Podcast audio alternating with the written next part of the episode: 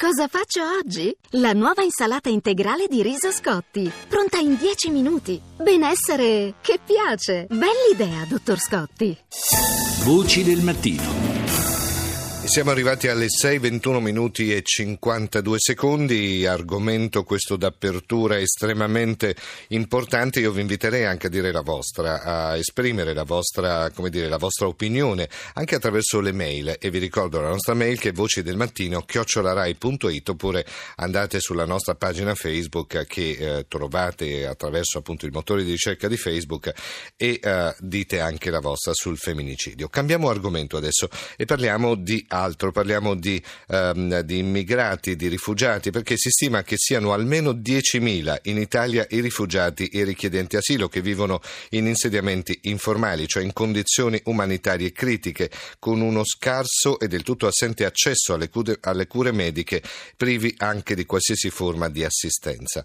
Dieci organizzazioni non governative hanno lanciato un appello alle istituzioni, questo per mettere in campo tutte le misure necessarie ad assicurare condizioni di di vita dignitose e pieno accesso a quelli che sono i diritti umani fondamentali. La nostra Rita Pedizzi ne ha parlato con il responsabile dell'unità migrazione di Intersos che si chiama Cesare Fermi.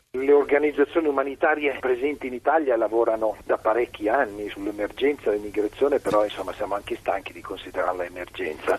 Emergenza non l'è più. Sui giornali si parla molto di problemi legati a Via Cupa e all'associazione Baobab che si occupa dei migranti che transitano e stazionano per qualche giorno da loro, che hanno fatto un grandissimo lavoro l'anno scorso. Li abbiamo aiutati noi e tanti altri, però adesso non possiamo permettere che quest'anno si consideri questa ancora una situazione eccezionale di emergenza e che le autorità intervengano solo con uh, missioni di polizia a, diciamo, a fronteggiare una finta appunto emergenza, una situazione che è inammissibile. Quanti sono in Italia rifugiati e richiedenti asilo che vivono in insediamenti informali?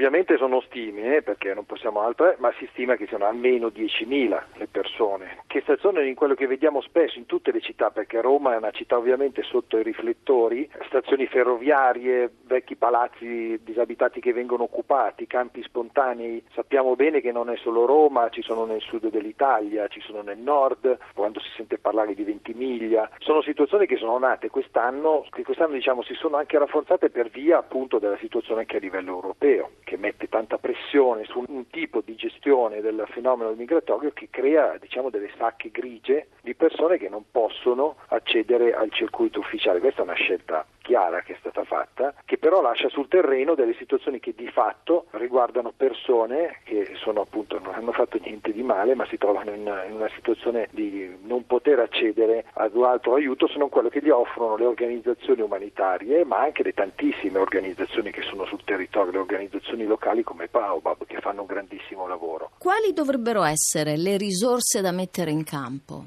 Noi organizzazioni sappiamo bene che il ruolo delle istituzioni è complicato in questo caso perché le istituzioni anche al di là della buona volontà degli amministratori, hanno ovviamente degli obblighi di legge. Oltretutto siamo in un periodo in cui gli amministratori eh, rischiano troppo andare al di là di quello che la legge impone loro. Quello che noi vorremmo è innanzitutto una cosa abbastanza concreta, cioè che è fattibile, cioè che le amministrazioni si sedessero a un tavolo con degli intenti concreti di risolvere il problema. Non può essere demandato questo problema unicamente a una prefettura che fa il proprio lavoro giustamente di compito di polizia, di ordine pubblico e quello che fa è indispensabile, ma ci vogliono le autorità politiche che non scappino dall'argomento migrazione per la paura di perdere voti, ma che lo affrontino con delle decisioni concrete. Quello che chiediamo veramente è che almeno ci si metta a discutere di come risolvere questo problema e non semplicemente di come considerarlo sempre un'emergenza che viene lasciata all'aiuto dei volontari o delle persone che ce la mettono tutta per tentare di aiutare altre persone. La legge eh, sia europea che italiana